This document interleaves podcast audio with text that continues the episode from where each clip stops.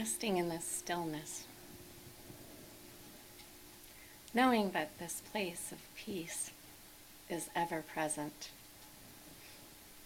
always available. Recognizing that spirit is love, a nurturing love, a kind love. A soft love.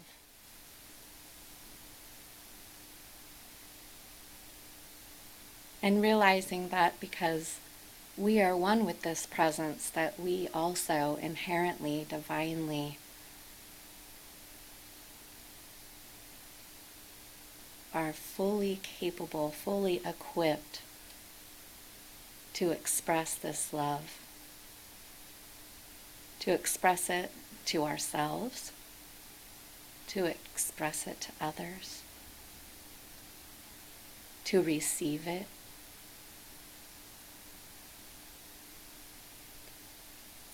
I'm so grateful for this realization and so grateful to be with you all here today. Knowing that Reverend Diana's lesson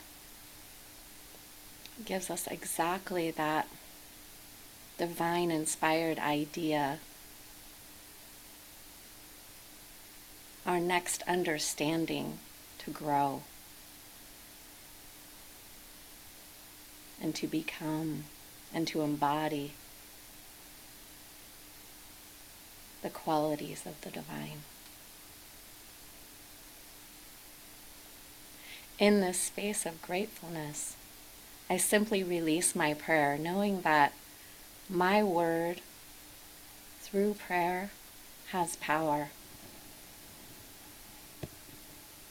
That put into that spiritual law, it knows nothing but to correspond.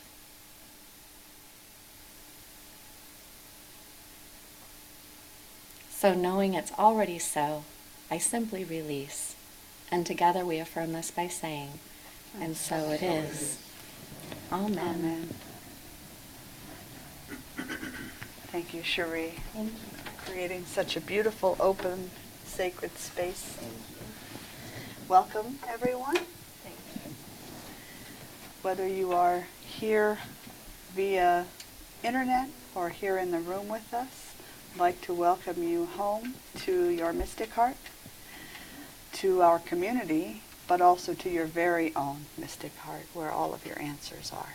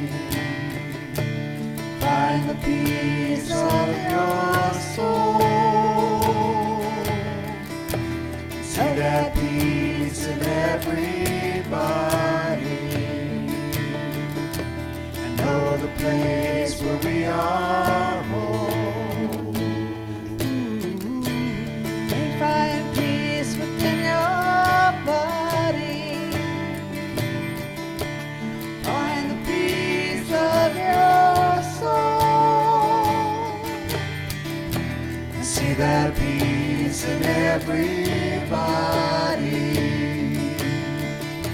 And know the place where we are home. May you find peace within your body. Find the peace of your soul. And see that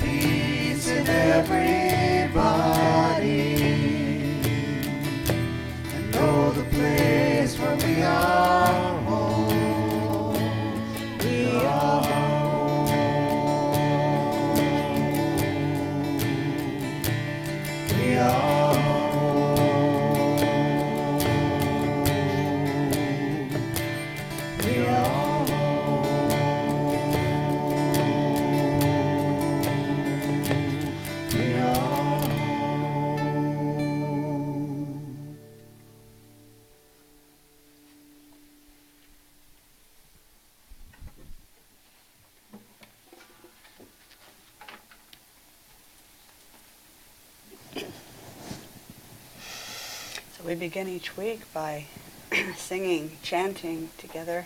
Chanting refers to uh, spiritual singing. That's, that's what it is, that's what it means. And not only that we sing as God, to God, with God, but that we are changed by the song.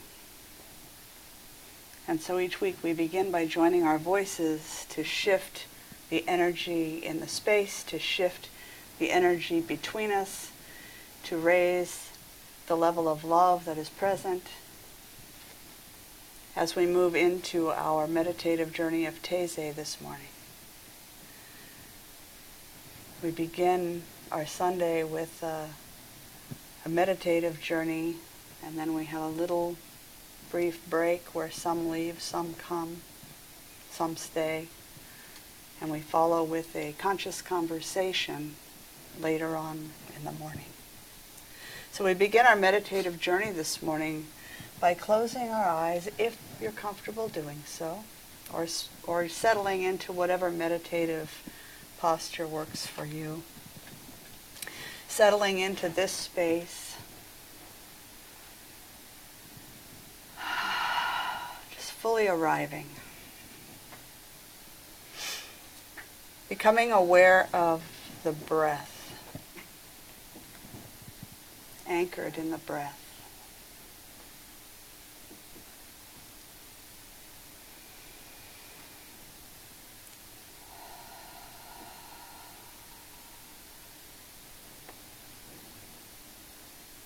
deeply rooted in the present moment. The past is behind us, it's done. The future has not yet arrived.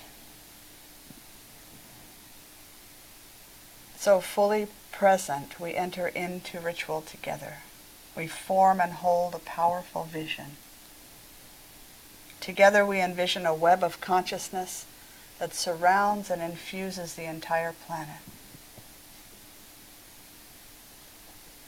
We see and feel ourselves to be a point of radiant light in that web.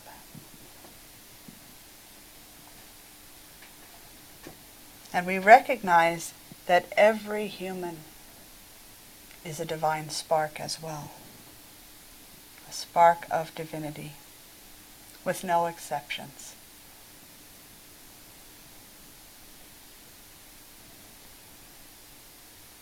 Now we expand our vision to include every creature, every plant and grain of sand, the soil, the water, the clouds and the wind.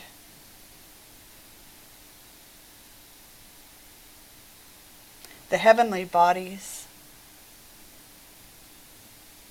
all aglow with the light of Spirit.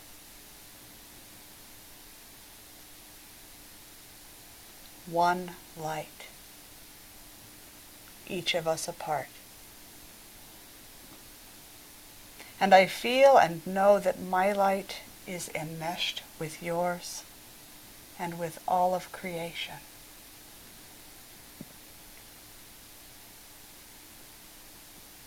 Feeling our interconnectedness, we acknowledge our role as caretakers in sacred service to one another, to all life forms, and to the planet that sustains us.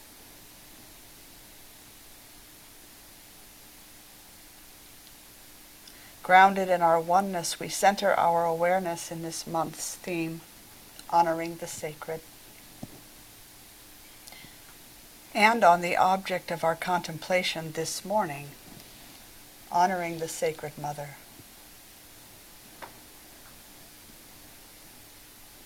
We return today to the world of the great Catholic mystics.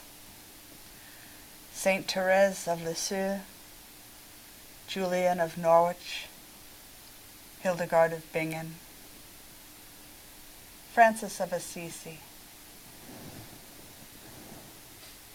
It is written that they shed their shoes, followed bear tracks, declared the moon a sister, spoke with sparrows, ground forest nettles into healing salves, bowed before trees,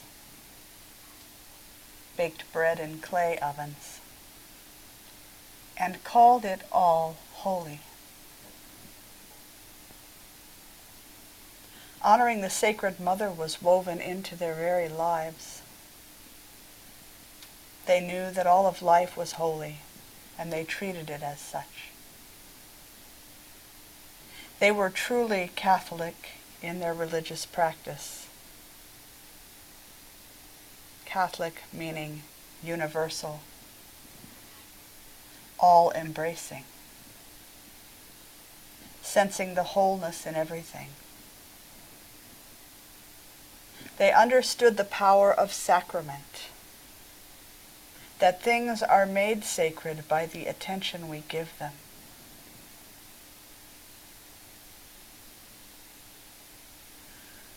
We live in challenging times and exciting times.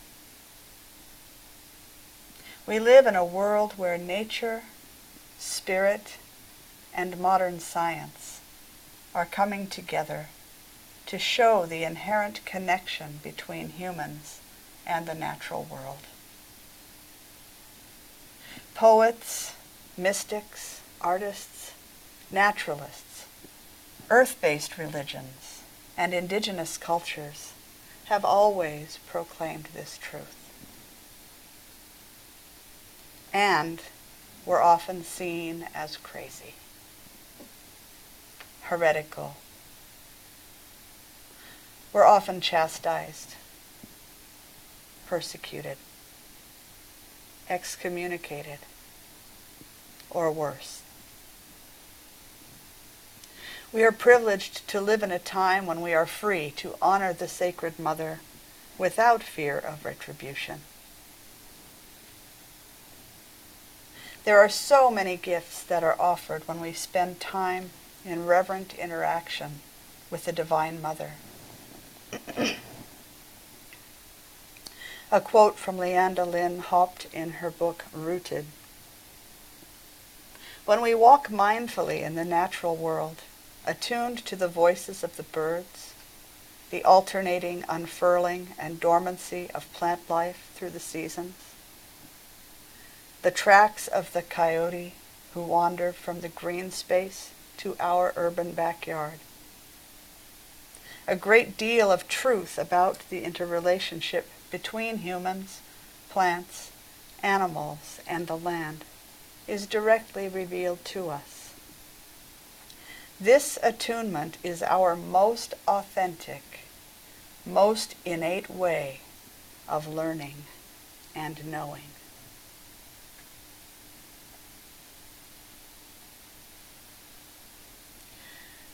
We have been taught, and it is deeply entrenched in the race mind, that there is some kind of separation between God and creation, between humanity and the natural world, as though we are not part of the natural world. But in our heart of hearts, we know this is not true. Depending on the spiritual tradition we were raised in, we sometimes hesitate to use the name God in prayer because it creates an image of a powerful, fickle, and sometimes wrathful being up there, separate from us. Here, in this place, the word God invokes the graced, unnameable source of life the sacredness that cradles and infuses all of creation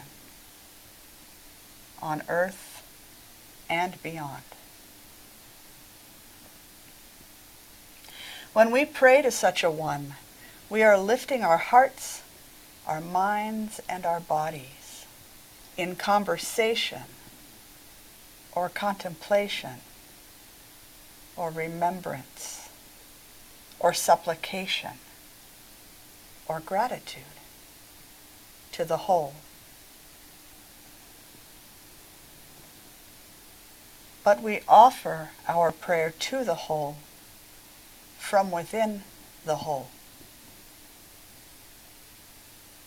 This requires no dogma, only willingness, openness, surrender.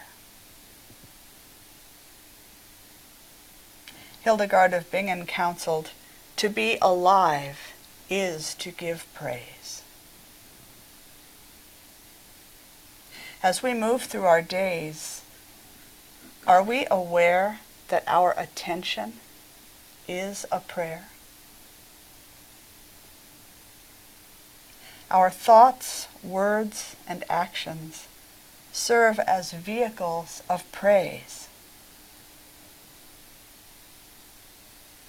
What are we lifting up?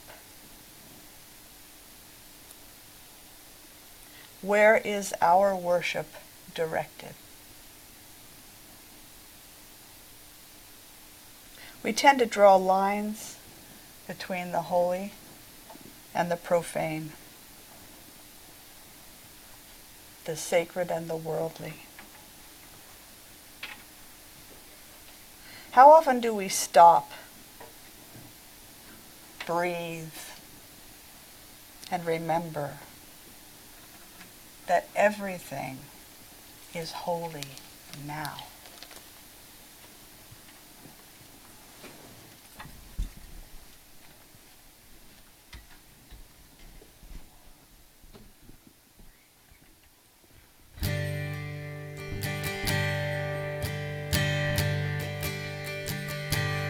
When I was a boy each week, Sunday we would go to church, pay attention to the priest.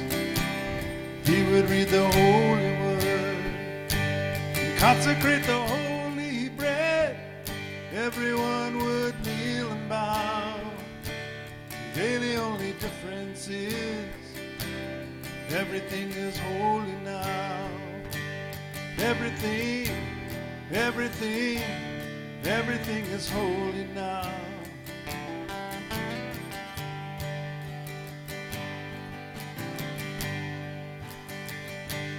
When I was in Sunday school, we would learn about the time Moses split the sea in two, and Jesus made the water wine. I remember feeling sad, miracles don't happen still. Now I can't keep track, cause everything's a miracle. Everything, everything, everything's a miracle.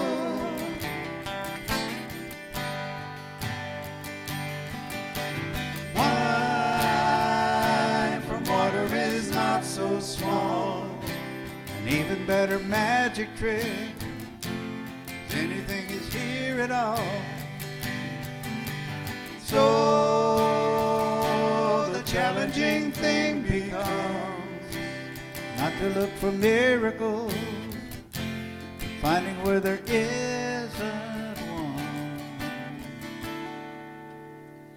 Holy water was rare at best. I barely wet my fingertips. But now I've got to hold my breath.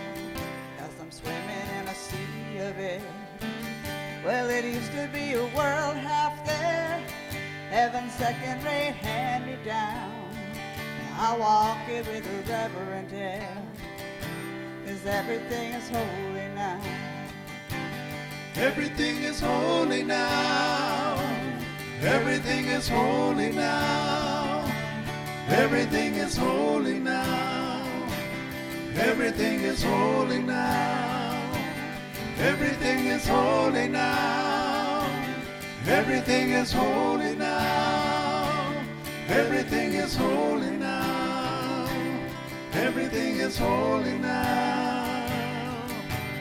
Read a questioning child's face. Say it's not a testament. Well, that'd be very hard to say. See another new morning come. Say it's not a sacrament. I tell you that it can't be done. This morning outside I stood, I saw a little red-winged bird, shining like a burning bush, singing like a scripture verse, made me wanna bow my head. I remember when church let out, how things have changed since then. Everything is holy now. Used to be a world out there, heaven's second rate hand me down.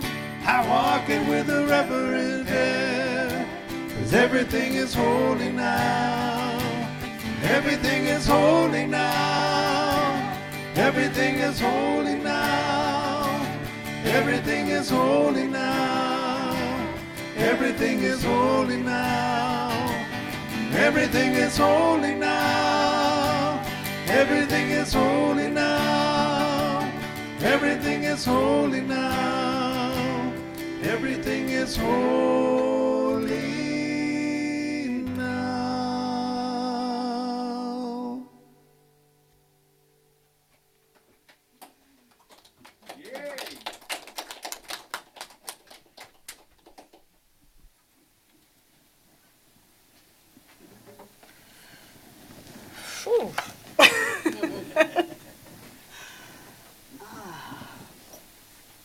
We are rooted in spirit. Everything is holy now. There's nothing to wait for. There's nothing to look for. It's just that we need to remember to open our eyes and to really look at everything and everyone that's around us. It's all a miracle. So we're rooted in spirit, but we're also rooted in the earth. There's no denying that. Remove us from this planet, and we die. There's no oxygen out there, there's no water, there's no food, there's nothing that we need once we remove ourselves from the planet. The word rooted comes to us from the Latin word radix, meaning the center from which all things germinate and arise. The radical, that's also what radical means. The intrinsic, organic heart of both being and action. Rooted lives are radically and consciously intertwined with spirit. They are also aware of and attending to the vitality of the planet. We are deeply affected by every aspect of our earthen community. And our thoughts, words, and actions affect the whole in return. So it's a reciprocal experience. Our science tells us that this is so. And deep inside, we already know that this is so. It is an awareness that makes us tingle with its responsibility, its beauty, and its poetry. It makes our lives our most foundational form of activism. It means everything we do matters, and matters wondrously.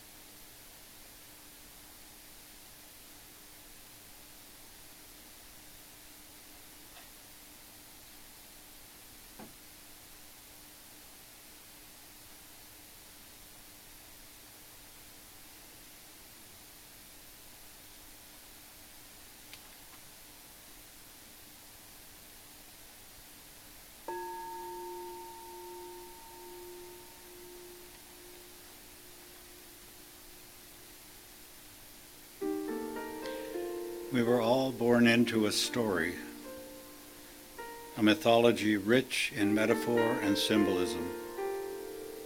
In most of our stories, the divine source was symbolized by the Father and the planet Earth by the Mother. Father God and Mother Nature represent our spiritual parents, the male and female vitalities that dwell within each of us as the image and likeness of Spirit. The Jewish, Christian, and Islamic faiths had their roots in the ancient Hebrew culture, a very patriarchal society. And in this atmosphere, the masculine aspects of God were emphasized and the feminine all but dismissed. Many women began to lose touch with their generative aspects, and many men with their nurturing qualities.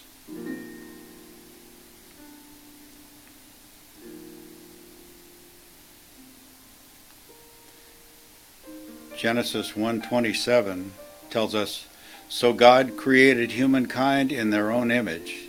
In the image of God created they them, male and female created they them." The divine spirit comprises all qualities of all genders. Both the seed and the soil that receives it are divine. Mother Earth receives the seed and nurtures it to fruition.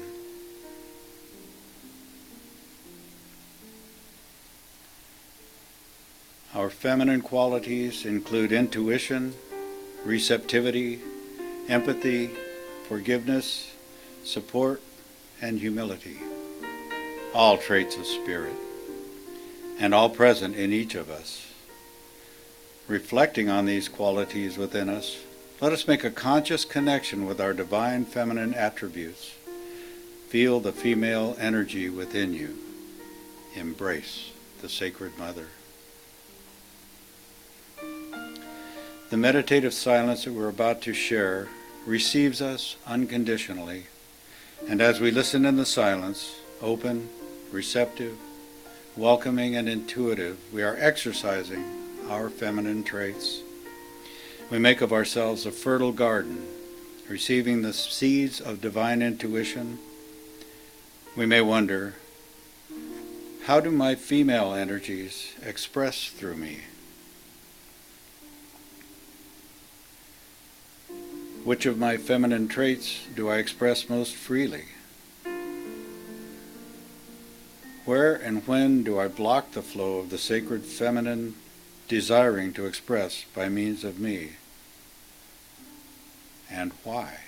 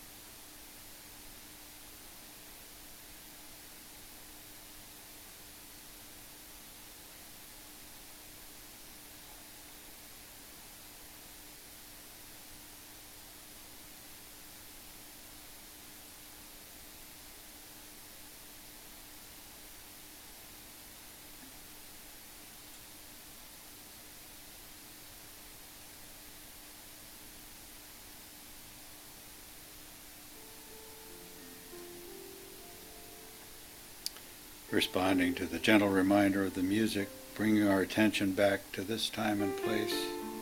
We give thanks to the Sacred Mother, grateful for our humble acceptance of divine guidance, for our receptivity to the still small voice of God. Thank you, God, for everyone and for everything.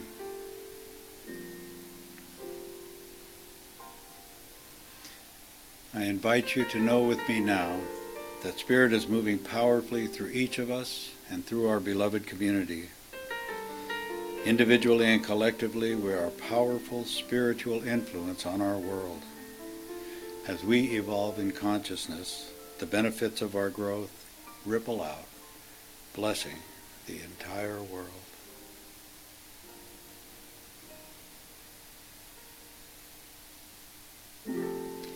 In this consciousness of open receptivity to the continuing inspiration of Reverend Diana, we embrace the divine feminine within us and within our cherished planet Earth, knowing that as we do so, we are honoring the Sacred Mother.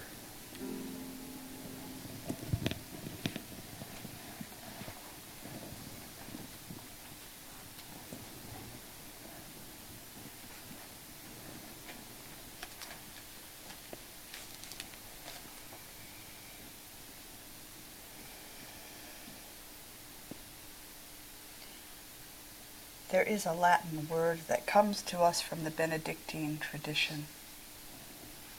The word is adsum. It means I am present.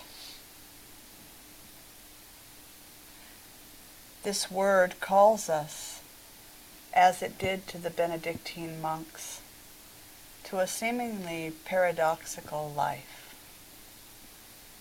a life in which we are committed to constant evolution of mind and spirit, while remaining rooted in the presence of God and our purpose on this planet. Each of us is a unique expression of God, here on purpose. There are no accidental humans.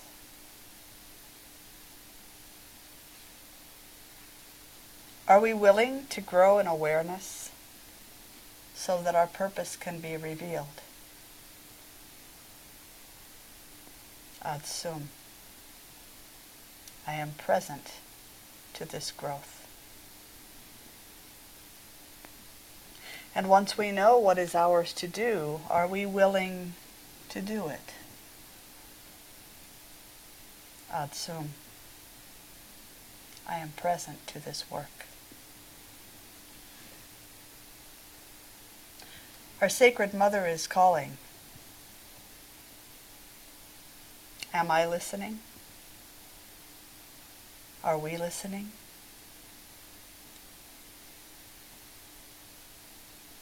Ad sum. I am present. I hear you, Sacred Mother, and by my life I answer your call. Join me as we close in affirmative prayer this morning. So grateful to know that there is only one life. And I call this one God, Spirit, Creator, Infinite Intelligence, Divine Mother. So grateful to know that Creator is forever expressing and experiencing itself as all of its creation. And so that means that I am a perfect, intentional, and irreplaceable piece of what God is. And so are you. Each one here on the earth with a divine purpose. To know and express my highest self, to serve God by serving others. And so, in deep gratitude for this life, we honor and care for the Sacred Mother which sustains us. I know that every little thing that I do with intention to serve and honor that which sustains me. Every little thing matters.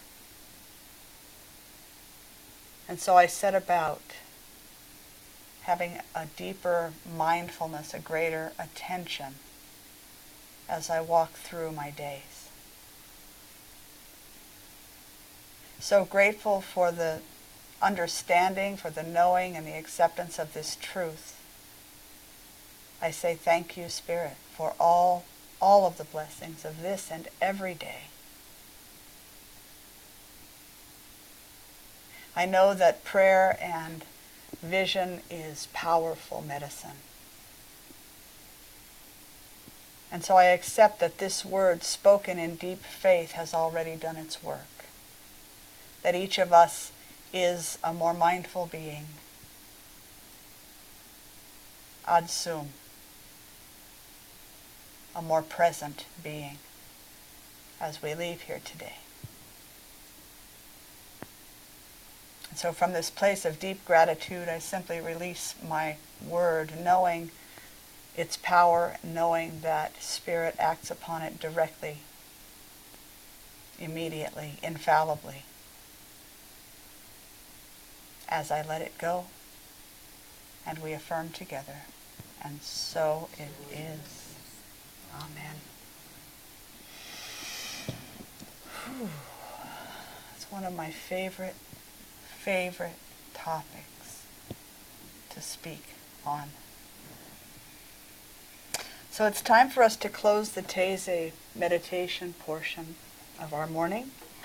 As we do, we offer the opportunity for you to share of your financial goods, should you choose to, in support of the work that we're doing in the world. We are doing good work in this community. We have a food ministry that serves the mission we are putting together our 12 days of kindness for the holiday season. That's why we have socks. If you're wondering why we have socks on our altar, 12 days of kindness is a time where we put together care packages that we, during the month of December, go out to the places where homeless folks gather and we distribute Christmas presents just because. So we do a lot of good work. If you're joining us online, you can find a donate button or our mailing address on our website, mysticheart.org. And so as we offer this time, we're going to go ahead and invite you to chant, sing along with us, down in my soul.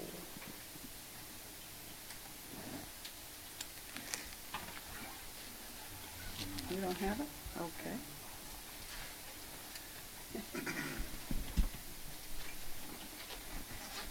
I know where one is if we need it, but I think we, we have a screen, right?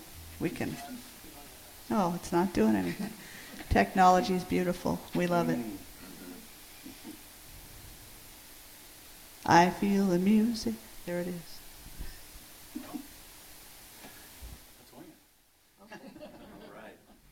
Winging. Here we go.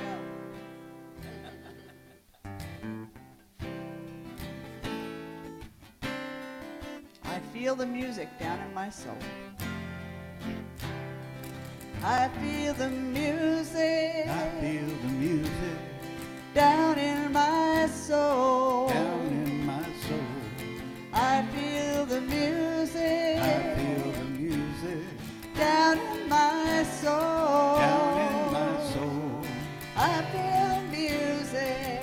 feel the music down in my soul. Down in my soul.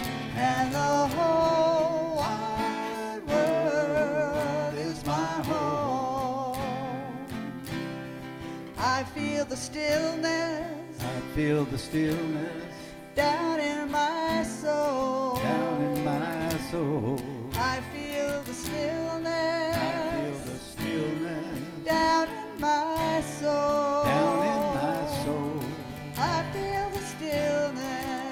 Feel the stillness down in my soul. In my soul. And the whole wide world is my home. I feel the power I feel the power down in my soul. down in my soul. I feel the power. I feel the power down in my soul. Feel the power. I feel the power down in my soul. down in my soul. And the whole wide world is my home. I feel the spirit I feel the spirit down in my soul. down in my soul.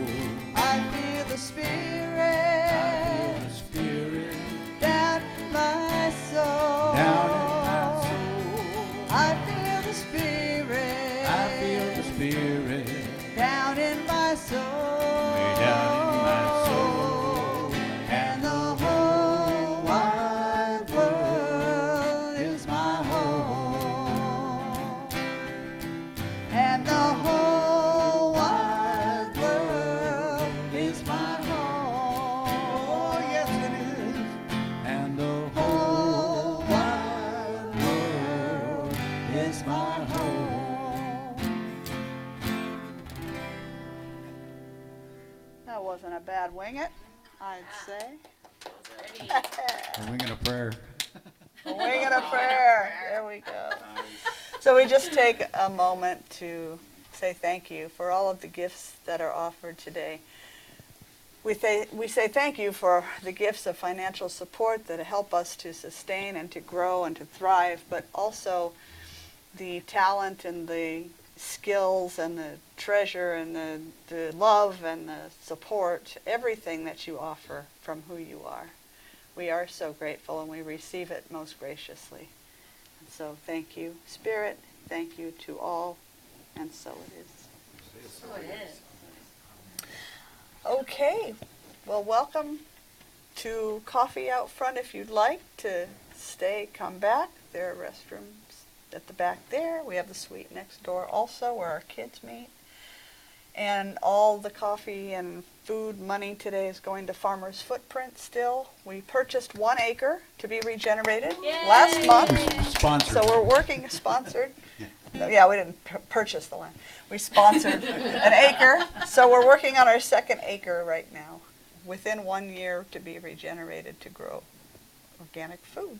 So, soul's blessings quickly.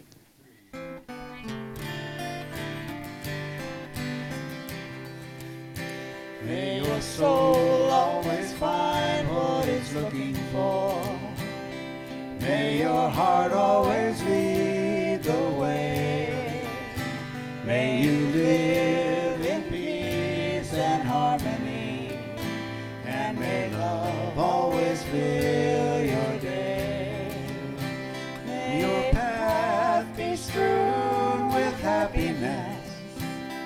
May success find you everywhere. May you always embrace compassion and grace, and may God always answer your prayer. May you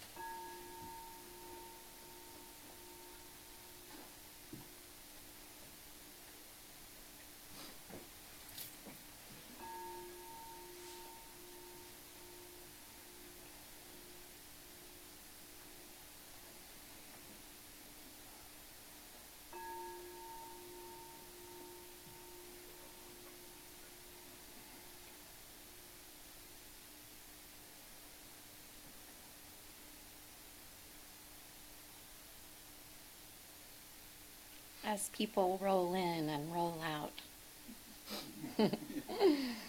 knowing that we continue our roll, our momentum, going even deeper into that love, into that joy, into that community.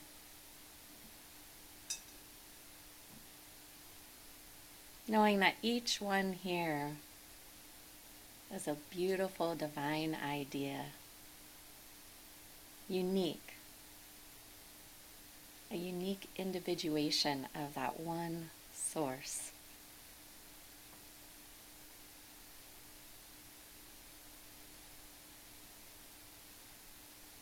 Knowing that each one here is accepted for that wonderful uniqueness, their unique gifts and talents, and joy and love that they bring to the world and to our community.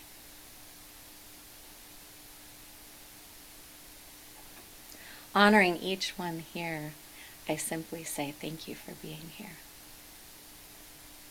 Knowing that each one of us hears exactly what we need for that next step, that next growth in our lives.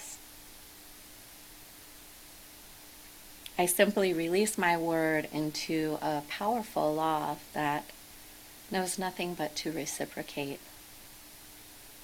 what we put in. And we affirm this prayer by saying, and so it is. Amen. Oh, thank you again, Cherie, for creating a joyful and open space for us to begin our conscious conversations this morning. Welcome. I missed you too this week. so, you know how we start this one. Again, we sing. So feel free this time to get up, dance, move, whatever you want to do, or just sit in your seat, dance, move, whatever works.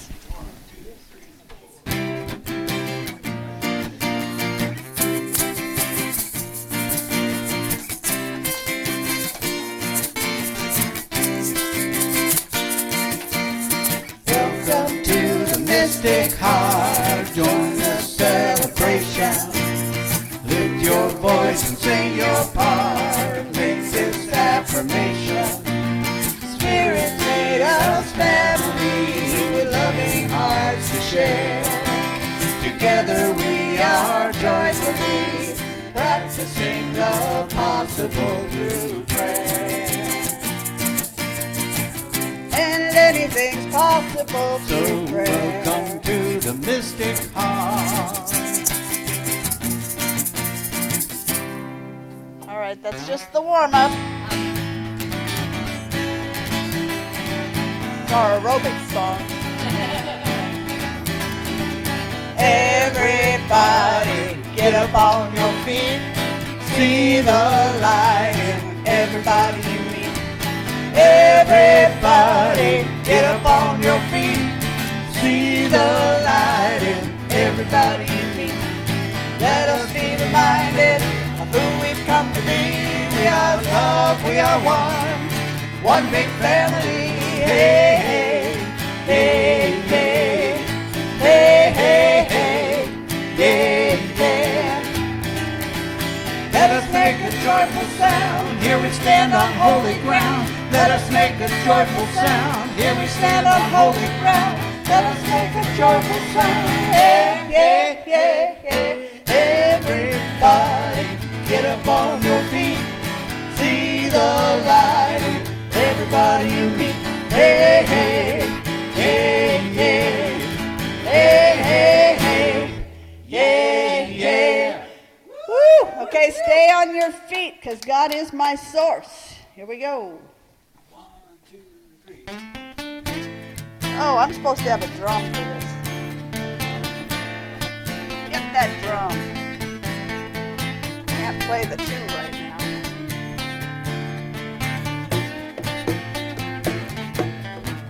God is my source. God is my power. God gives me everything I need. So I give thanks for all my blessings. God gives me everything my source. God is my power. God gives me everything I need. So I give thanks for all my blessings. God gives me everything I need. Love is my source. Love is my power. Love gives me everything I need. So I give thanks for all my blessings. Love gives me everything I need. Peace is my source. Peace is my power. Peace gives me everything I need. So I give thanks for all my blessings. Peace gives me everything I need. Joy. Joy is my source. Joy is my power. Joy gives me everything give thanks for all my blessings. Joy gives me everything I need. God is my source.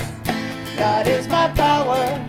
God gives me everything I need. So I give thanks for all my blessings. God gives me everything. Oh, give it up for God one more time. God is my source. God is my power. God gives me everything I need. So I give thanks for all my blessings. God gives me everything I need. God gives me everything I need.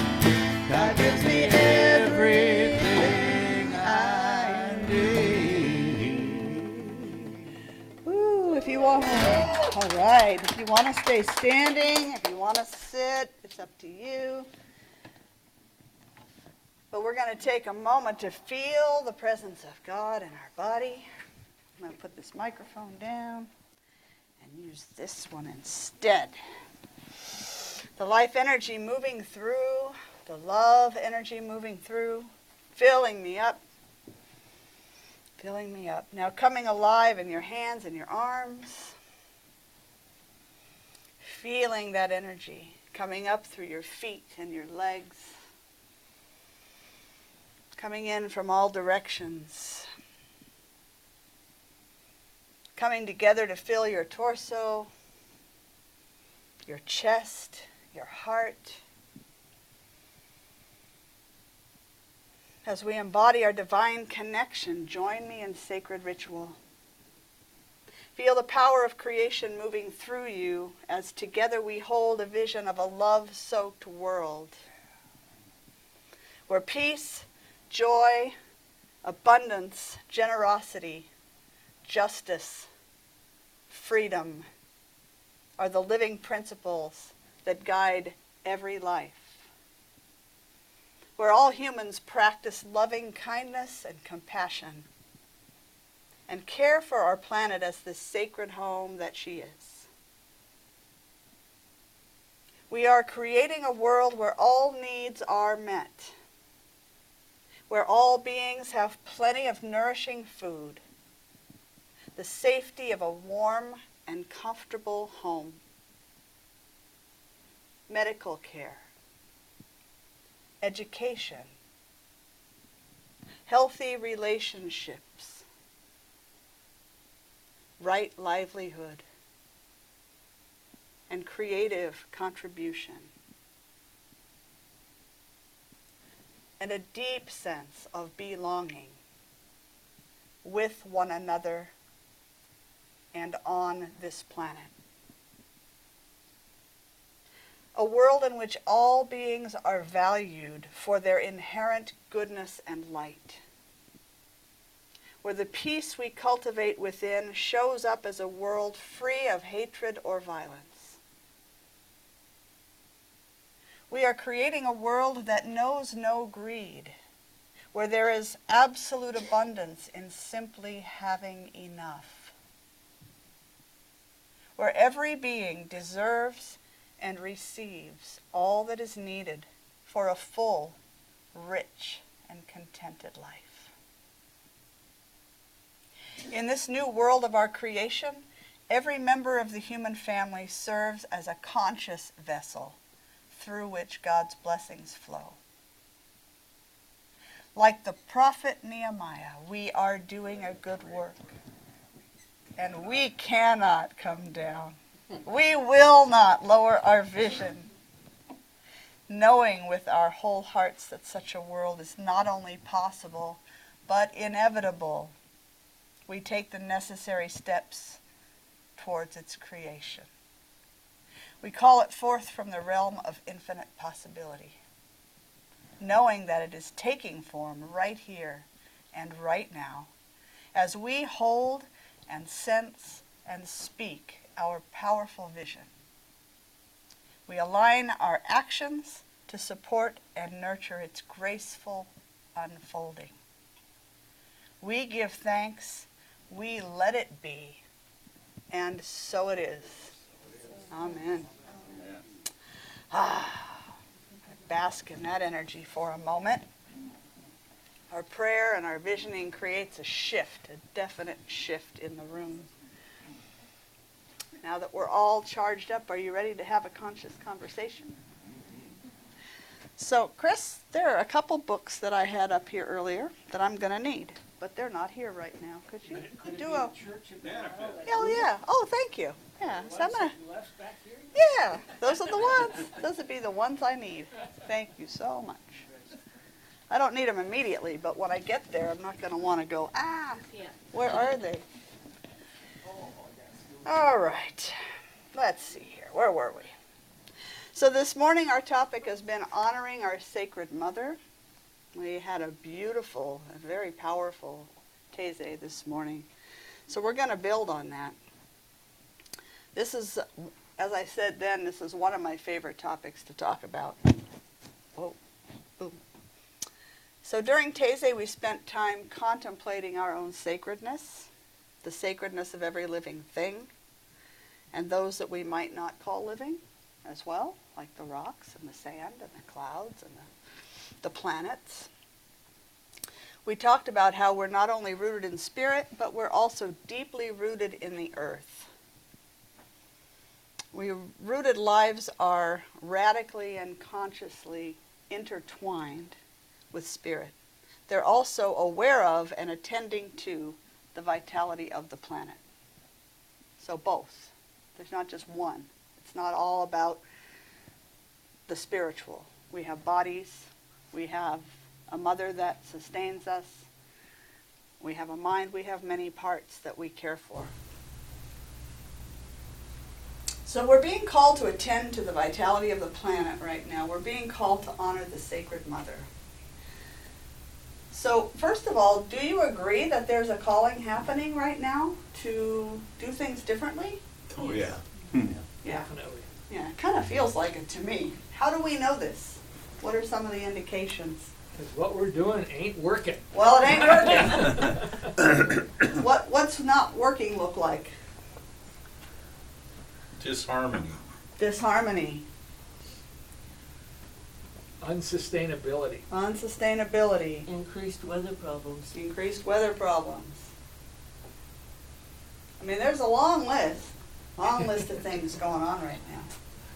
So, individually, as individuals, what are some of the ways that you personally honor the Sacred Mother?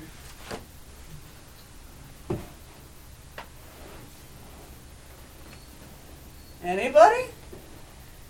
Recycling. Okay, recycling, I always go Planting back to- gardens. planting gardens. I go back to my Boy Scout training, leave, leave, when you go camping, leave, leave the place cleaner than you found it. Okay, leave it cleaner than you found it. Regener- regenerative uh, farming. All right, regenerative farming, taking part in that in our own little way. It all adds up. What else? Anything else? Driving less. Driving less? Walking more. Walking more. yeah, unless you're gonna just sit there, that's pretty much the deal. We could always bicycle. you could bicycle, yes. Oh, yeah. Skateboard. Yeah. So how does it serve you? How does it serve you to have some ways? I'm sure there are many other ways that are left unspoken in the room, because I know you all a bit. but what are whatever those ways are that you uh, participate in? How does that serve you, and how does that serve the whole? Trying to leave the planet a better place than when we got it. Okay, so it serves the whole by trying to leave the whole in better shape than when we arrived. Yeah. I always think of those uh, Whiskeytown Environmental Camp T-shirts that say, um, What are we We don't, leaving we our don't own children? the planet, we're, we're borrowing it from our children. Yeah. Okay, yeah, we're borrowing it from our children, and what are we leaving our children? Yeah. Yeah, Put on Earth. You, you're reconnecting to the divine feminine within yourself. Right, you're reconnecting to that divine feminine energy within yourself. And whatever gender, we all have that aspect of us. We're all both and all. Yeah, You the change you wish to see in the world. being the change you wish to see in the world. That's a that's a big order, a tall order, right? Be the change. That means attending to what we're doing in every moment, which is kind of a tall order. What are some ways that we could show greater respect for the many blessings that she offers us? Just, you know, what are some things we could be doing if we're not already to show a greater respect? No peeing in the streams?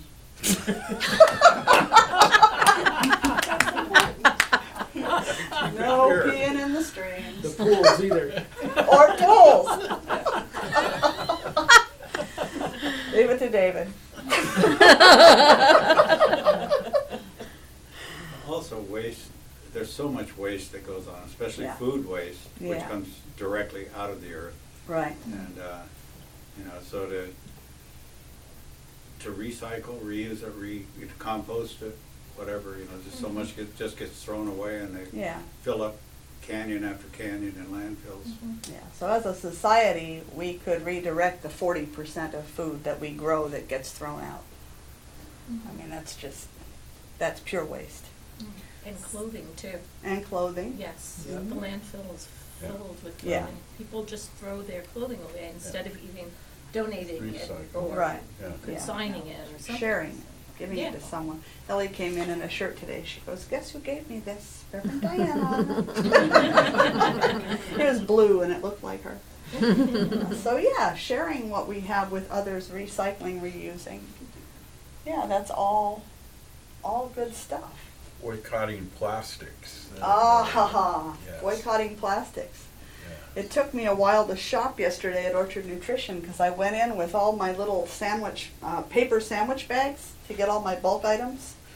Because all they have is plastic. This is Orchard Nutrition, Mm-hmm, Yeah. and all they have is plastic. mm-hmm. So I came up with all these little paper bags, and they're like, "Where did you get these?" I said, "I brought them because, because you know, steer clear of the plastics. We can we can do this stuff. Yes. begin to change our attitudes about how um, we have to show some. It, it, it looks better for us if we buy all new. Ah. I followed yeah. some of the statistics on how much water it takes to make a pair of jeans. Right. It'd be better to go buy a pair of used jeans Yeah. or something. Yeah. So, We don't want to wear used clothing, though. New I think clothing. that's you know to, maybe I'm saying maybe to help recycling clothing also become. Mhm. the thing instead of new clothing being a status signal, a symbol or something. Yeah. And also packaging that comes, because a Mm. lot of Right. times you want to buy something. I Yeah. like to go to a store, Mhm. see it and feel it, and I can't get most of the things that I Right. want to buy at a store. Right. So I have to order it. So And then all I that have, like- packaging comes and with the order. sometimes you can get, sometimes you can get three or Right. four things in the same thing, but other times Yeah. I, I have had so much cardboard Right. boxes in my house lately. Yeah. So and I so, if we're them. to do that, there are things we can do with those. Yeah. You know, it's just being more mindful of what we're doing. And sometimes it takes a willingness to not have what we want right now, when we want it, just because we're used to having it. She's going, no, I want it when I want it, right now. Kindergarten lesson number one. Yeah. Right, yeah. So yeah, it, there's a, been a progression in my life of changing how, how I shop when I go out. You know, I walk in with bags full of glass jars and paper bags to only stores that sell in bulk and stuff like that. And I took In fact, Ellie's shopping one day and she's like, what are you doing? I'm like, Just how I shop. Just a little more mindfulness about what we're doing. So, Now, There was yes. another piece that you asked. See it around us, Was about, uh, um, how can we individually make a difference Mm-hmm. globally? And the, the tendency for me is to feel like, oh, I'm just one person, I can't possibly make a difference. But it does. it does make a because, difference. Um, If we wait for the corporations or the government to do it, it's not gonna happen. It has, it has to be individuals doing as much as they can. Change has always come, not, not just in our country, but it's always come from the ground up. That's where change happens. So it is up to us. It is. So I thought I would share some readings this morning. Um, there are a couple books that Michael Bordeaux's book club did this past year. They actually had the largest audience of any book club that we've had so far. One of them was uh, called Rooted, Life at the Crossroads of Science, Nature, and Spirit. If you haven't read this book, it's excellent. At least I thought it was excellent. So there was a couple, there were a couple quotes in here that I thought I would use as a springboard for our discussion. Last week I, I threw out some shorter quotes. This week they're a little bit longer. So I'm going to invite you to just listen to the paragraph. And then I'm just going to open it up for discussion around whatever comes up. I have no guide here whatsoever as to where this is going. I just put read page 40, pink tab. That's it. So the rest of it, we're going to make it up together, okay? Here we go. The 13th century Italian saint, Francis of Assisi, is the patron of ecology, beloved far beyond the Christian faith. Francis sings praise to the divine in his words, through our sister, Mother Earth, who sustains and governs us. Note that Francis does not speak of an earth that is a gift to humans from a creator God, nor a garden of resources over which we have dominion, nor even a landscape that we are called to steward benevolently. It is the earth, a mother, our sister, who governs us. We find the sacred not simply upon the earth, but through the earth. Francis was known for calling all things sister and brother, not just the monks and sisters of the monasteries that he co founded with Clara of Assisi, but everything the sun, the moon, famously, but also crickets, grasses, mice, trout, ravens, wolves. Hmm. And he was Catholic, which we talked about in Taizé, universal, maybe truly Catholic, all embracing. So, what comes up in your heart and mind when you listen to those words? He knew that everything was holy. He knew that everything was holy.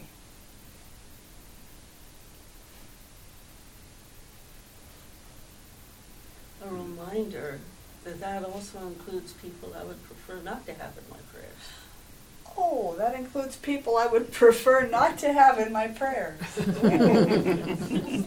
That's an important thing to remember. It also includes animals that we might be afraid of. It includes mosquitoes, you know, I mean, it's all, Right. all of, cre- what he's saying is all of oh, creation not the is our- our, our siblings. All of creation are our siblings. Yes, the mosquitoes. They all serve a purpose. That doesn't, that doesn't mean we can't send them on to their great beyond. Because life cannot, you know, life cannot be extinguished, right? That's right. Hasten their journey a little. As an organic gardener, that is a practice that I have. On to your next highest and best. Okay. I'll I'll crack open the weird egg. Okay. I think w- human beings as a species, sometimes we forget, we think that we have this, you know, dominion over the earth and we gotta conquer and do all these things, but we forget that this is a back and forth relationship. Mm-hmm.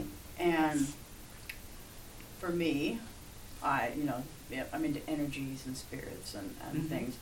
How can I care for something that I don't have a relationship with, a back and forth?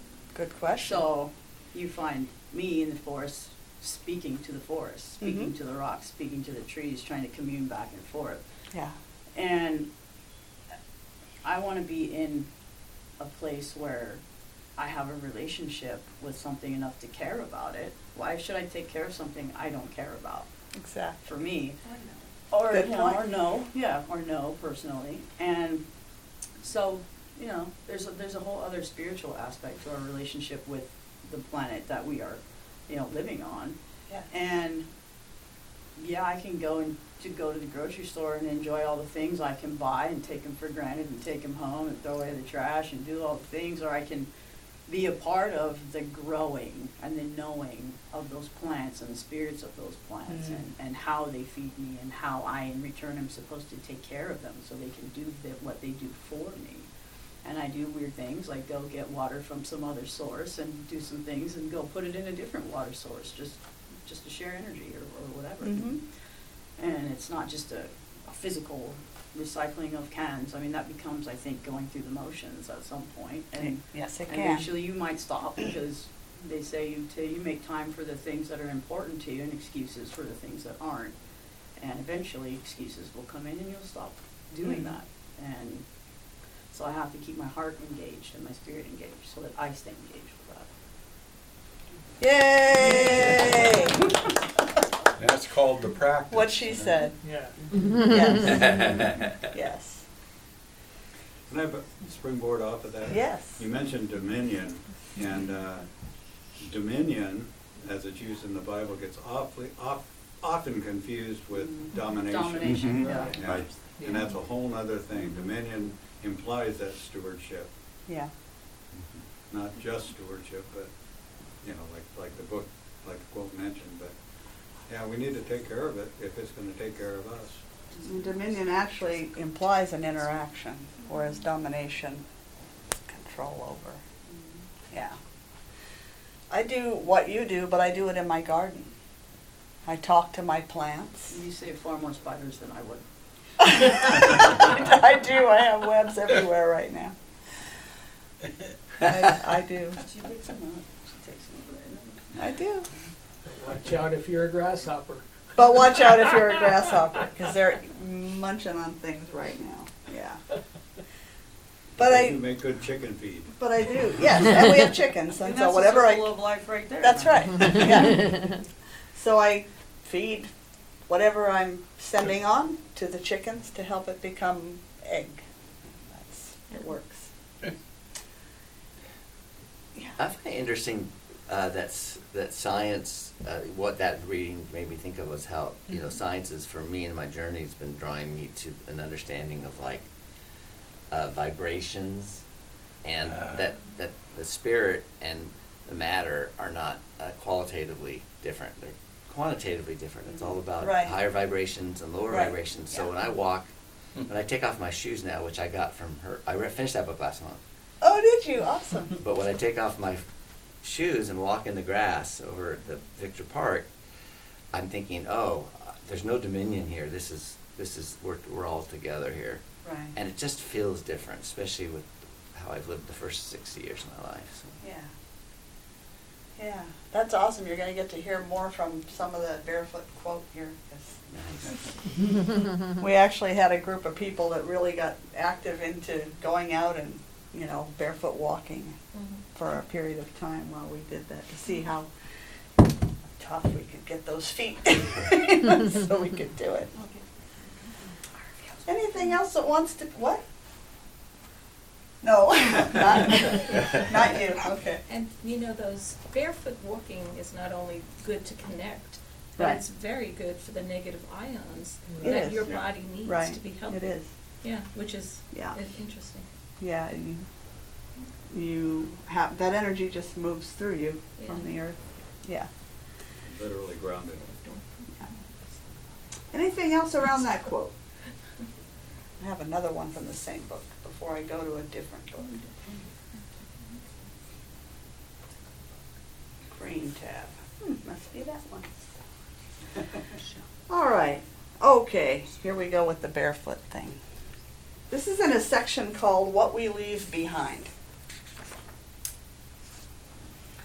In the Hebrew book of Exodus, when Moses approaches the burning bush to receive the commandments, the divine voice orders, Shed your sandals. This is ordinarily translated as take off or remove your sandals, the way we would typically talk about our own shoes. But the original verb is more radical shed, cast off, leave behind. This is the verb we use for the great transition of animals the shedding of fur, the sloughing of an entire snakeskin, the emergence as the same creature made new. And that which is shed, like the antlers of a deer, they are the things that were once an organ of our lives but are no longer of use. Otherness, separateness, elevation, pretense, a certain kind of beauty, a certain kind of belonging, a certainty of comfort. Ecumenical Trappist monk Brother David Steindl-Rast notes that the passage in Exodus continues Shed your shoes, this is holy ground.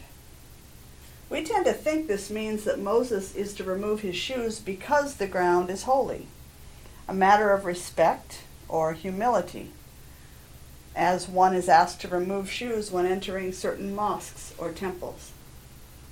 But according to Brother David, the rabbinic scholars he has spoken with insist that it is the other way around. When you take off your shoes, you will notice this is holy ground. Hmm. Because what prevents you from seeing that it's holy ground is the dead skin you have to shed. It's only our own limited thinking and lack of proper shedding that keeps us from the apprehension we are always standing upon holy ground. I think I marked another little section here. And if I'm very quiet and still and let my feet stand solid upon the earth, I can feel what I have come to call beneathness.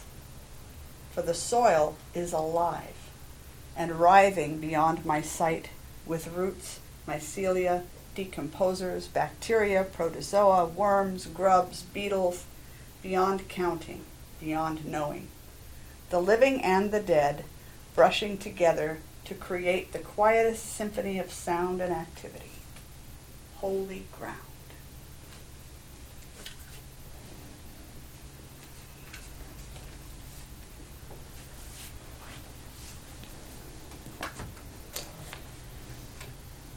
So I'm not trying to sell you on barefoot walking. But what came up for you in listening to those passages? The first thing that came up for me was more of a, the closer I get to my source and my relationship with God, the more I shed the fear, the more I shed the need for that familiar, comfortable place that I used to be afraid to leave. Uh-huh. The more I shed all of those things, they don't matter anymore. Because my stability is my relationship with God. And I know everything else is covered. You're on holy ground. Yeah. In other words. Right. Nice. I think she's also talking about separation in there. You Mhm. know, our shoes separate us from the earth, and there are so many things in our lives, some physical and some mental, emotional, that, that separate us from the earth and from each other and from spirit. Mm-hmm. So it's yet one more thing, one more metaphor for all those things that separate us. Another layer between us and God. Right. Yeah, it felt like the shedding with Moses and the burning bush was Mhm. like an invitation to remember who you truly are and to to step into that instead of the stepping into meeting the external divine. Yes, thank you. And all those things that are separating us are not from him, but from us. Right. Yes, we make the shoes. we put them on our feet. We do all of the things that separate us from our Creator. It's Last Yes. clothing God made were fig leaves. if you've ever felt a fig leaf, you know that's No. not true. so, one second, David. I saw ha- your hand waving a minute Well, ago. I, I was then- just gonna realize that I didn't need to replace my shoes as often as I have been. It just like me, gets me closer to the source. so There you go. There you go. Comfy. Let those soles wear down. You got Let it. the souls wear down. So- April. I once actually had a discussion about this, and um, I picked up something interesting a while Mhm. back, where one of the other traditions was to remove your sandals when you went into some other place, Mm-hmm. out of respect not to drag anything that you picked up along the way Right. into the Yeah. new place. Mm-hmm. And uh, we were talking about this, and one of the things that was said was partly why take off your shoes was to sort of shed anything that you may have picked up or brought with you to this moment and connect to this moment that you are in clean without all that Yeah. crap.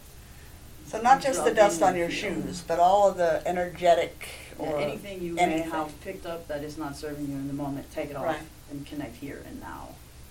Awesome. Uh, along with all that, I came up with a lot of outlandish ways to defend my shoes. You know what? Nobody's gonna take your shoes away from you. And if you think about it logically, it's not just the shoes. That, You know, everything is, is kind of separating us from Yes. from the earth. Why not take off all your clothes but your shoes and lay down?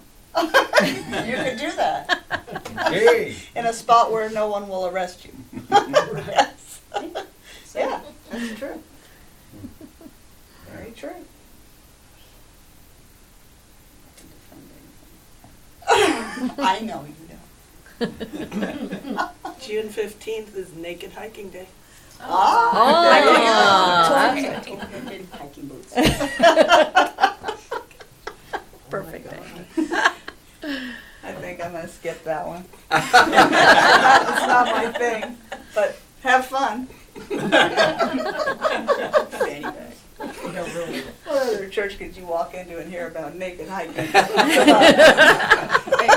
I'm sure fanny packs are welcome.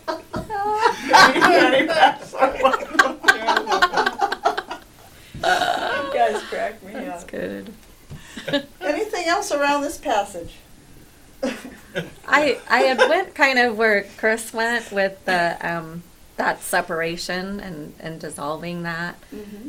Um, and in addition to you know what separates you from Mother Earth and Spirit, um, is one another. I was just kind of thinking about how, you know, a peasant might not even have shoes, Mm-hmm. or certainly not nicer shoes, where an affluent person might have, you know, something fancy or whatever.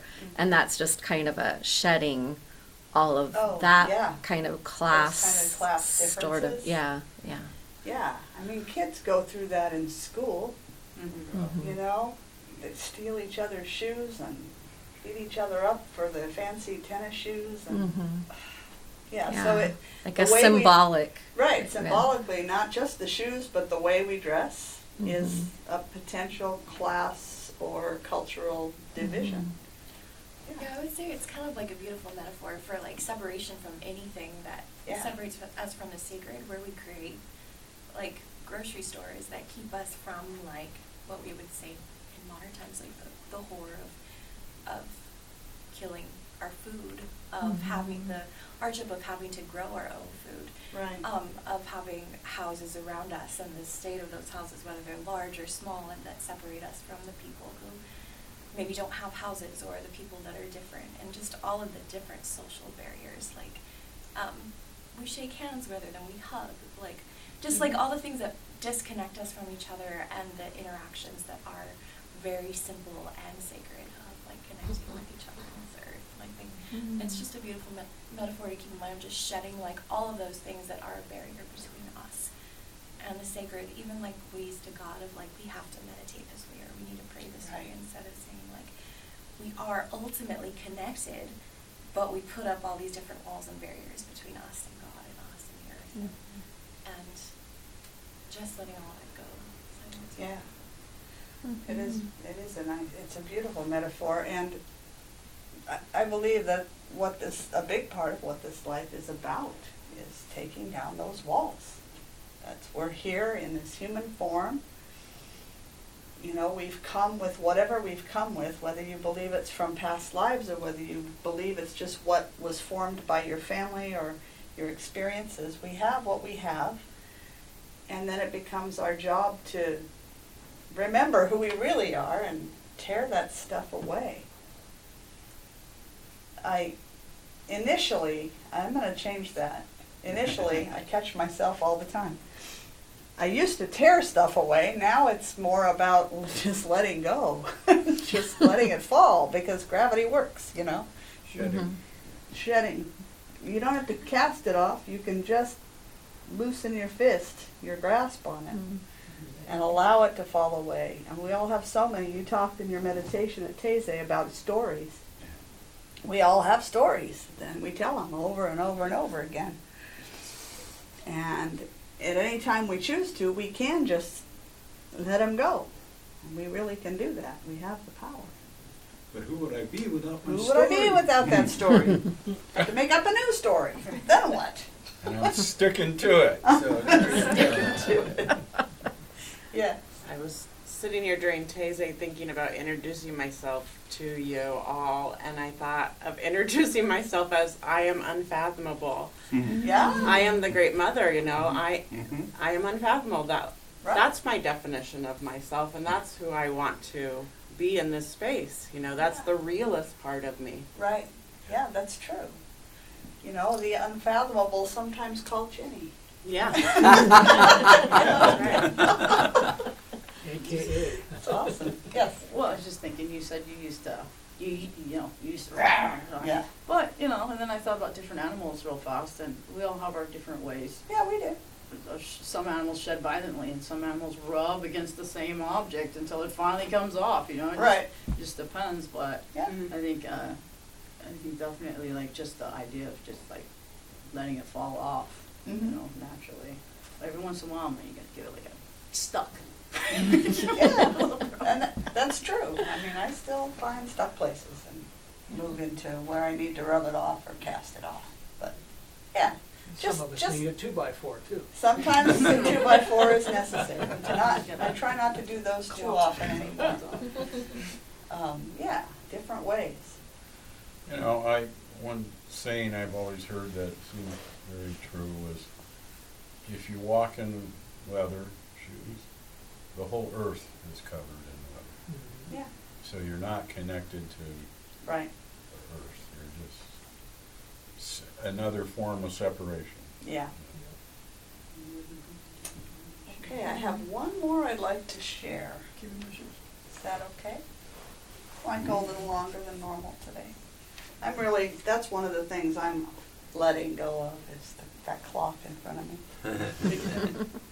All right, so this is the prologue to a different book, another book club we did. It's called Church of the Wild. It was also an awesome read. How nature invites us into the sacred. And this is how this book begins. And then uh, whatever comes up, we have time to talk about that. This is a story about a land where the trees talk and the waters croon and the people fall in love with birds who love them back. This is a story about an enchanted forest hiding in plain sight, invisible until, somehow, the veil drops. And what was unseen can suddenly be seen. You may catch a glimpse when you cross the threshold on the far edge of the abandoned field, or when, just for a blinking instant, you notice how the brambles of the blackberry bush connect you to everything.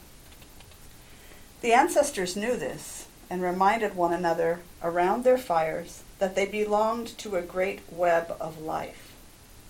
They were called into wilderness by a voice that spoke in words planted silently in their hearts by the voices of the cedar trees, the lilies, the desert sands. Sacred voices tucked into pockets of the wind. Some of these ancestors were called out of Egypt, out of oppressive systems that didn't acknowledge their lives as valuable. Called into the wilderness to listen, to prepare, to be tested and encouraged and strengthened. There the wild creatures of the night, the fiery bushes and cool streams, and the manna that fell from the sky reminded the people of their true identity. Once upon a time, all humans knew their lives, their food, their survival, their sense of meaning and kinship with God or the gods was connected with all their relations. The hawks and soil and ferns, and here come those pesky mosquitoes again. Hmm. like all the other wild creatures, they belonged to the land and they knew it. They were untamed and self willed and listened to their own intrinsic authority. They were part of a grand conversation, a relationship of reciprocity and respect, connecting them with all the other beings and elements of life. But there came a time when some of the people could no longer hear the conversation. An elixir fell over the poppy fields, like Dorothy entering Oz, causing them to fall asleep. He's got a Wizard of Oz coffee cup over there. I just looked at Dave. Eh? The wax in their ears became hardened, and their hearts pretended that they were happier controlling the world than loving it. They rushed right past the burning bushes on the way to importance, missing the message of the doe hiding in plain sight with her newborn fawn. They packed the bodies of sacred forest cathedrals onto trucks and shipped them to the mills. They forgot that the thrush songs spelled out warnings and wisdom in octaves.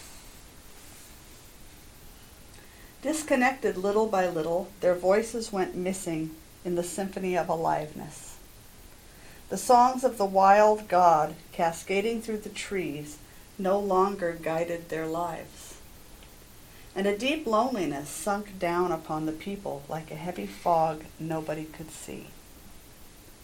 The time has come to lift that veil of fog and return to intimate relationship with the living world. More and more of us are taking our place, once again, as full participants in the web of life, which we remember is held together by love. There are no magic words to incant, no spiritual laws to memorize, no ruby slippered heels to click three times. You don't need to read a hundred new eco theology books, or leave the church, or become an animist, or a pantheist, but you can if you want to. you simply need to learn how to listen and allow your heart to be broken, just like you do every time you fall in love. Because the holy is in your place too. You open the gates into this enchanted land, your home, with hands muddied from the soil outside your house, and a raw, scabby, and unprotected heart. You enter naked and brave.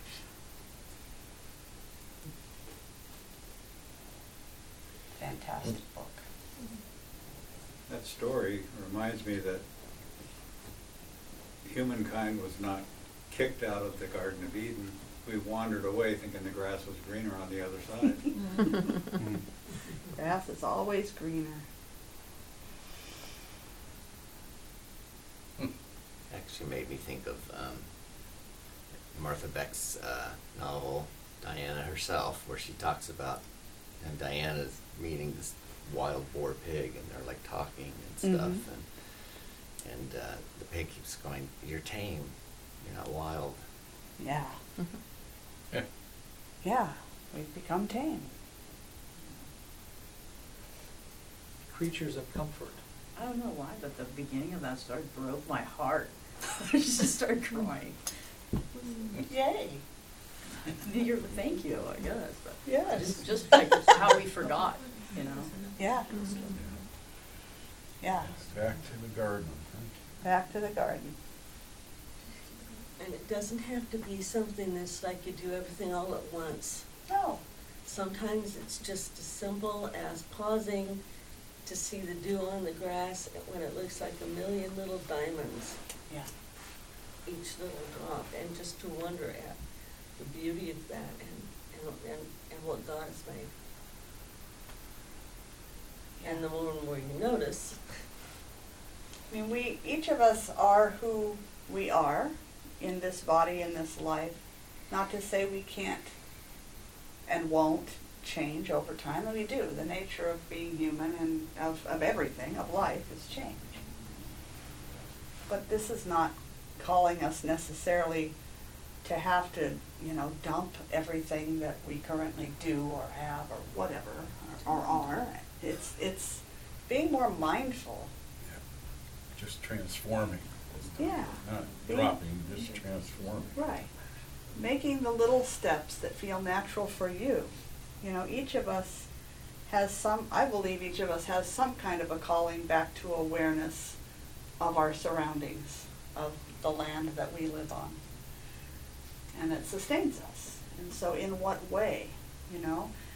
I know many people who are into gardening and we interact a lot. I also know many people who are not into growing food and gardening and things. But there are farmers in our area that do grow that food and that we could support. I mean, that's one thing we can do. There are stores that carry that local stuff that we could shop in. There's, you know, and again, we're going back to the physical things. And then in our daily practice, you know, if you're not a barefoot walker, you might decide to go sit in the sun in a chair with your bare feet just sitting on the soil for a half an hour. Meditate barefooted, planted. I mean, there are Yeah. lots of things you can do to reconnect you, but I think I I'm not going to be able to know for anybody else what that way is for you. So it's sitting in your own quiet, in your own deep knowing, in your own mystic heart. You know what what is calling to me? How can I help? We we all leave an imprint with every thought, word, and action. So which imprint do I want to leave today? That's really the question. It's not will I leave an imprint, it's what imprint do I want to leave? yes. Yeah. Like, uh, like uh, Ram Dass's guru, final instructions to him was to love everyone and serve everyone. Love everyone, serve everyone. Yeah. And that starts just in our own homes. Yeah. We live with mm-hmm. people, right? Some of us. I mean, we don't all live with people, but when we live, we have neighbors. Even if we don't live in, in a home with people, we have neighbors. We have, you know, how do we treat those people? You know, are we making an effort to be loving with our partners, our spouses, our children, our neighbors, Our pets. our pets? Yeah. Yay.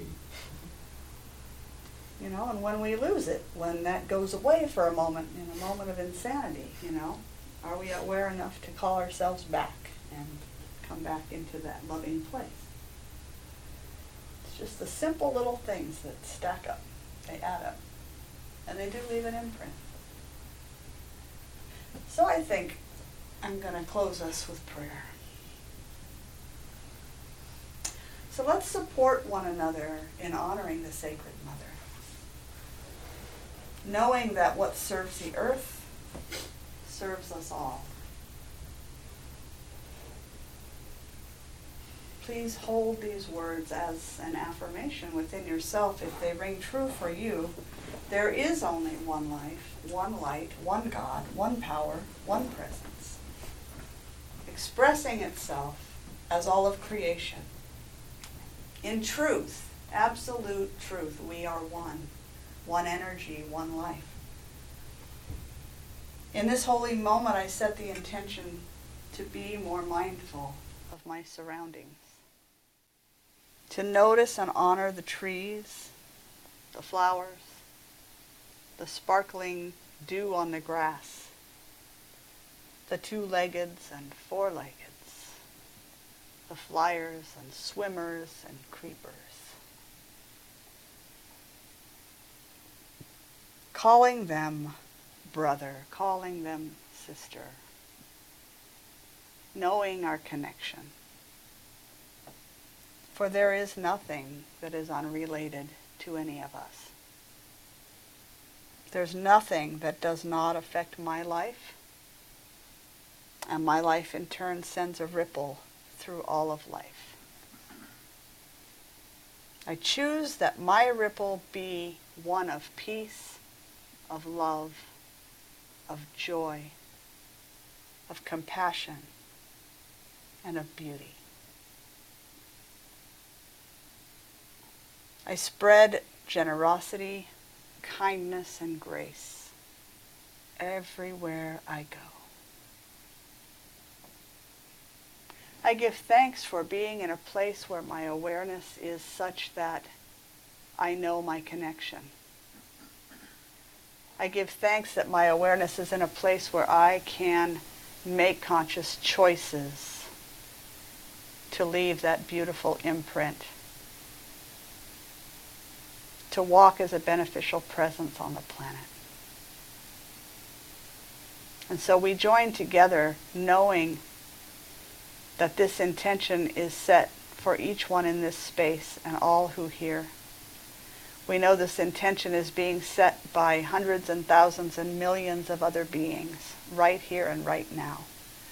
And we join our awareness, our energy with all who have such an intention. Knowing that the power of intention is mighty. So I give thanks. I give thanks for each person here, each one who is listening now or who will hear this in the future. I give thanks for all of the gifts that each person brings into this community. I give thanks for all of the blessings of this and every day in my life. I give thanks for the relationships that are built here, the connections that are being made, human heart to human heart in this space. And from this place of absolute gratitude, I release my word in deep faith that it's already done. Nothing more to do but to let it be. So we affirm this as together we say, and so it is. Amen.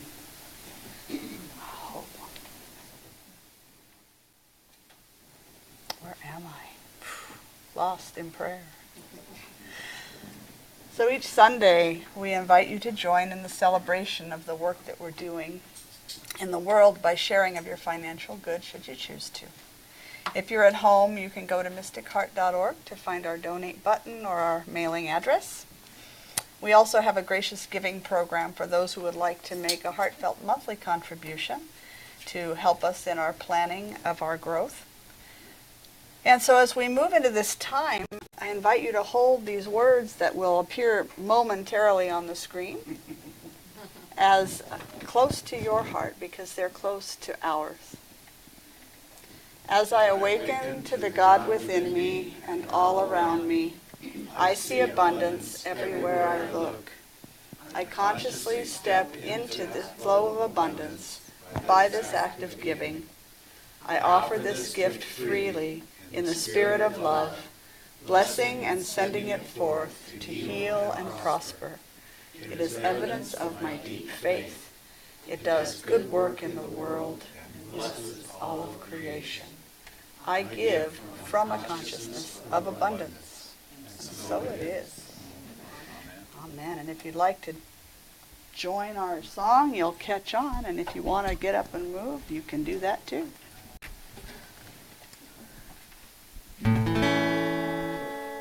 That again. In tune this time. it's not in tune.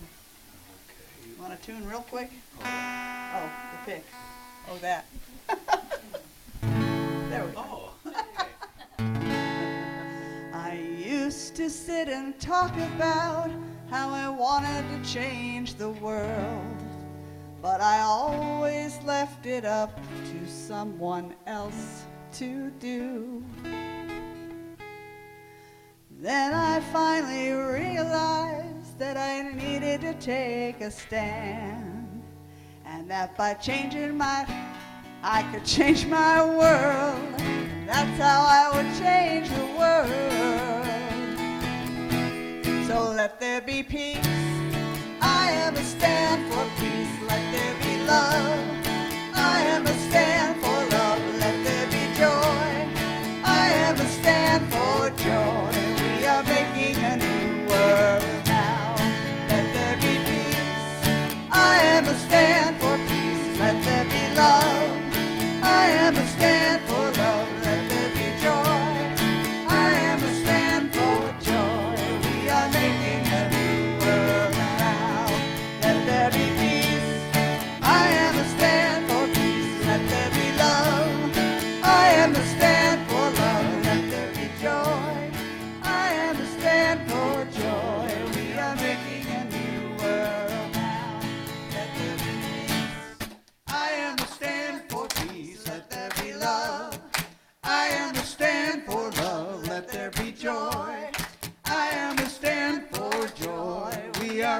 Making a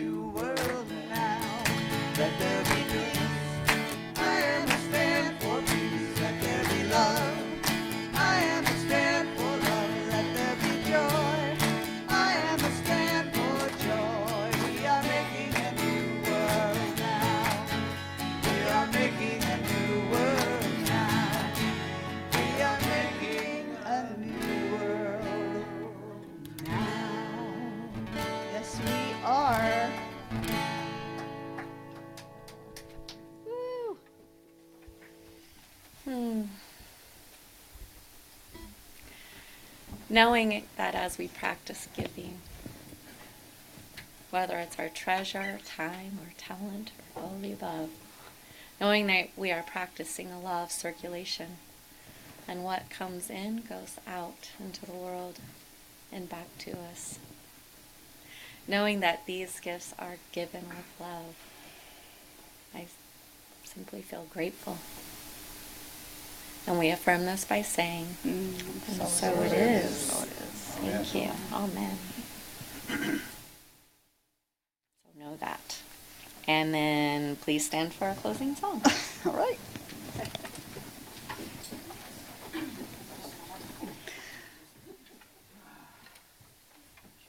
And feel free to join us for lunch next door. Tracy and Sydney and kids, if they're here. Are the kids here? No kids today. I've heard Well, there's then- lots of food in there. Yeah. We have a regular lady, Sandy, in charge of Sunday food, but she's on vacation for two weeks, so we all Panama. overcompensated. It's a good thing.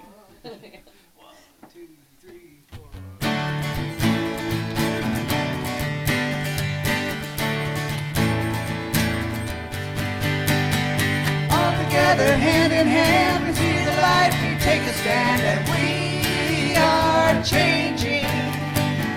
A whole new life for you and me. Take your past and set it free and share this blessing. Love be with you, peace enfold you, spirit lift you, breathe it in. Truth come to you, may good flow to you, let joy